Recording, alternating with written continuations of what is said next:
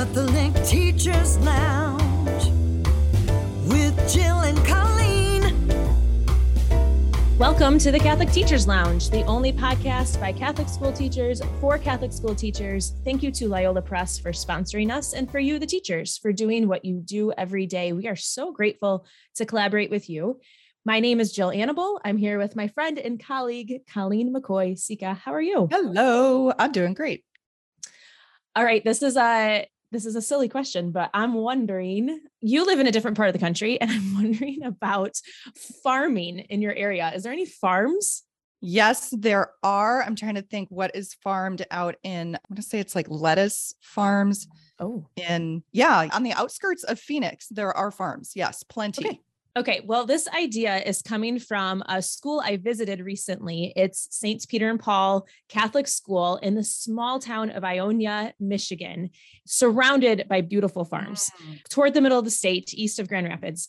And the big teaching question that Kim Paton has, and she teaches Spanish and art and religion. So it's one of these brilliant brains who's putting together this interdisciplinary approach. Her big essential question in the elementary art classroom is what if the Holy Spirit was a fruit farmer? So, what if the Holy Spirit was a fruit farmer? This was beautifully done. It's hard Holy to do this Spirit in a podcast. is a fruit farmer. Yeah, because Yeah. the fruits, fruits of the Right. spirit, right?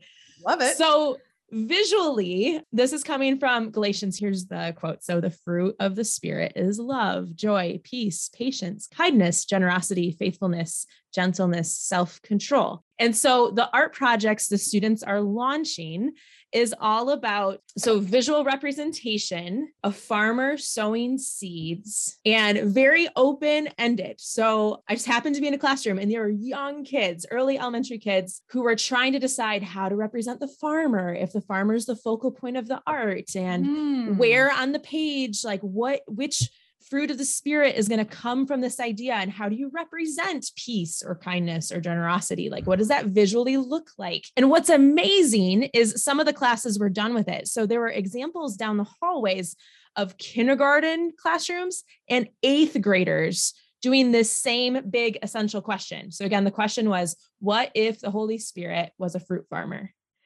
And so it is amazing to find an idea that can span that many grades and be faith filled, but also in the arts. So I just really adored that. So I'm wondering, so Colleen, what would yours look like? So again, we have love, joy, peace, patience, kindness, generosity, faithfulness, gentleness, self control.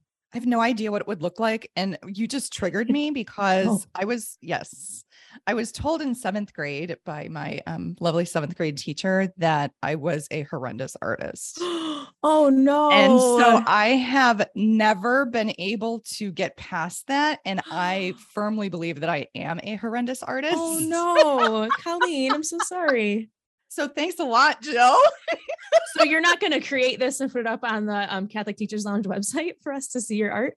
Okay, so I would I would absolutely do that because I, you know. I no longer have any shame at my age and, you know, after all the things I've done in my life, but no, I've um it would just have stick figures and as you were describing what the assignment was, what was coming into my head was that different fruits of the spirit could be represented by different colors. I was actually thinking in color. So I'm wondering when you walked up and down the hall and looked at the representations of these pictures, did anyone else represent fruits of the spirit with different colors? Well, And I- they're and I very don't know colorful, why. but like I just I way. think peace. I think you know peace would be you know very light, bright, you know clean colors. I I don't know. I Mhm. don't know why that's what comes into my head. Well, because that those are the decisions that an artist has to make, right? So every color has a purpose when you're creating art. Just think of this prayerful moment. So you're a student and you're thinking, oh, what does peace look like? If I was to sow peace as a farmer, what would that? Well, how does peace come out of the ground? Like, how would that look? means you're Mhm. making decisions about color, about size, about shape, about words and images. You know, we have our traditional representations of peace, like a dove or something, but what else from a student mind would they use to represent peace? I, I think there's a lot there's a there's a depth to this that i don't think you see. You know i was walking the halls i took some photos so maybe we put our drawings and these student the student work up on the website but i think it's beautiful to think about you know the complexity here and that when you're sitting with one of the fruits of the spirit you're going to remember that it's a fruit of the spirit and you're going to remember you're going to remember this in a way that's very tangible to students. Yeah, I think um harmony, like I think I could draw a representation of harmony because that's the second thing that comes to mind when I think peace, I think harmony. So, you know, working together, leaning on things, leaning on each other, needing Mhm. each other. it was funny in this class. So I was live in the classroom with them and they were uh, probably first or second graders. And it was, they said, did anyone choose self-control? And they looked at each other like, no, like What? Nobody, what, how do you draw self-control? It's not, not nearly as fun as faithfulness or joy. it's a little bit harder to choose uh, self-control. Yeah, definitely. And the image that comes into my head with self-control, it's not a fun image. It's a, you know, I'm forcing myself to sit still and be disciplined.